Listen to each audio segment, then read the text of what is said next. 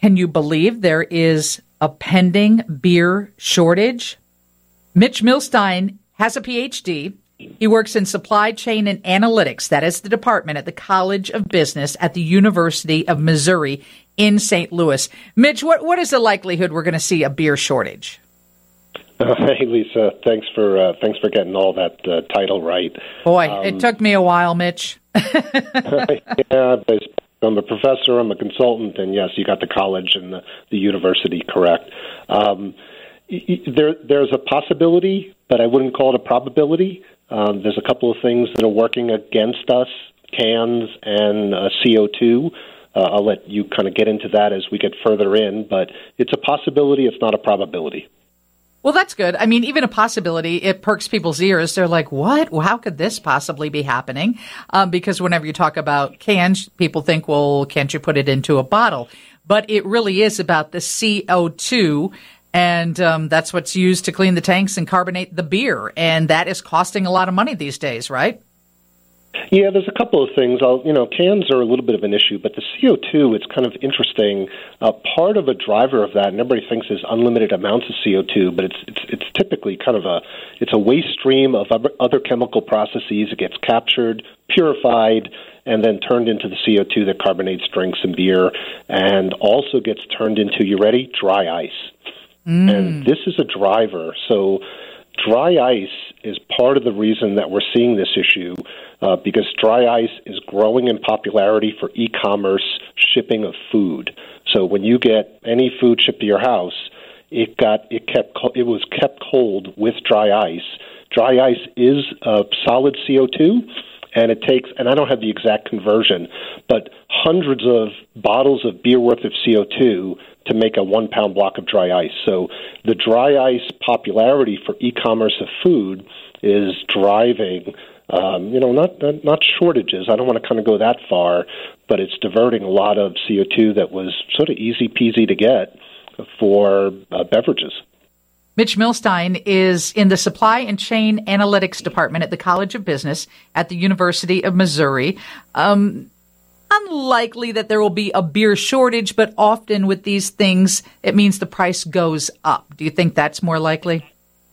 Yeah, you know, uh, aluminum is a global commodity, and at any given time, anything that you, you could call me about just about anything, copper or, or lithium or you know the things that are happening in Russia and the Ukraine that I've talked about before, um, they affect all kinds of commodities because Russia uh, they mine a lot of stuff and all kinds of different commodities. Aluminum is one of them. The CO2, um, you know, the, the, that is a real issue because it affects beer and, and beverages, but especially beer uh, in whatever form it takes. You know, so if we have a shortage of cans, there is some extent that we can increase bottle production, although you don't just flip that switch either. Um, but then you go, okay, well, I'll just get a keg. Again, that's fine for the aluminum, not so good for the CO2. Um, so, again, possibility, not probability. Prices going up. Boy, we've been learning to live with that for the last year and a half of our lives that we never thought possible.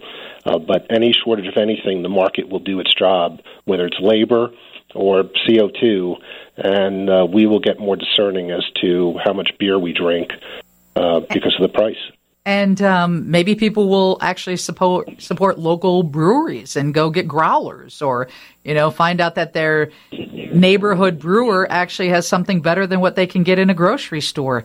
So, would this affect pop or Coke or Pepsi or anything else that's canned as well?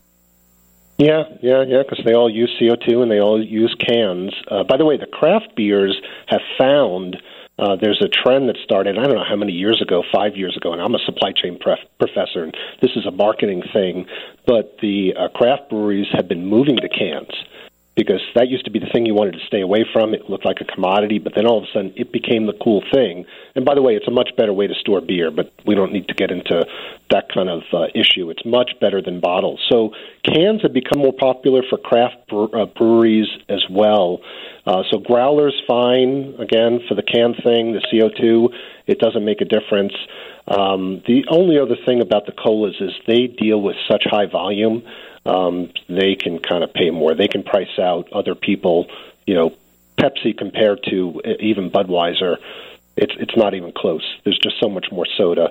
So they use their market power, and you don't hear about craft soda makers, right? Right. And so Pepsi and Coke, and even the few generic manufacturers, RC Cola, uh, they're so much higher volume. They're going to get what they need, and then the beer people, if you're not Anheuser Busch InBev, or Miller or Coors, Miller Coors, you, get the leftovers, and so they're the ones that are going to see the problems. Since you are a professor when it comes to supply chain and analytics in the department at the College of Business at the University of Missouri, what else are we looking at when it comes to zeroing in on the holidays? Are we going to have supply chain issues in any other category that you see? I, I don't track specific categories because if I did, I'd be retired many years ago and making so much money. I mean, you're looking at you know this this the same old thing that uh, boy the way my 26 year old son tries to guess when he uh, goes and invests on Robinhood. You can't guess what's going to be short next. I wouldn't have I wouldn't have put together dry ice for food e-commerce with a shortage of beverages. Even though I knew it was becoming more popular, I didn't put that together. Predicting what's going to happen with Russia Ukraine I can't predict what's going to be next. Um, you know, anything around electric cars, by the way, is going to be affected by the increase of that production. And again, I sound like a broken record. Ukraine, uh, Russia war, uh, which has been just the ultimate kind of self-inflicted disaster, not just for Russia and Ukraine, but for the world. So, Lisa, I can't tell you which one. Um, shortages of certain items during the holidays, absolutely, it's got to happen. Um, again, to some extent, the market takes care of that with inflation and will price things out for people. Uh, but sure, we're going to see uh, see shortages. We haven't solved the labor problem. We haven't solved the truck driver problem. We haven't solved the chip problem completely. All these things are not finally solved. They're working towards them. Autonomous trucks are going to help with truck driver shortage, but they're not going to solve it. It's not going to be 100%. Again, chip factories, five to plus years to manufacture to to construct those. Uh, the only thing I can't do for all the listeners is say what's going to be next. Mm-hmm. It keeps surprising me. Well, um, what we do know is the price of beer will probably go up. I'm reading that it was up 5% from August to August. So if this continues on, we'll pay more, but I'll drink it. nice to meet you, Mitch. Thank you so much for joining us on Chicago's Afternoon News. Thanks, Lisa. Thanks for having me.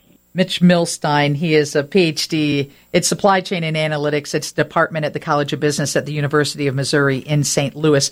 Hey, coming up, we're going to talk to somebody from the Wisconsin Historical Society. If you do not take a look right now at those canoes that they pulled out of Lake Mendota and think whether you would know that was a canoe, because I would have never guessed it. We'll find out how they were discovered.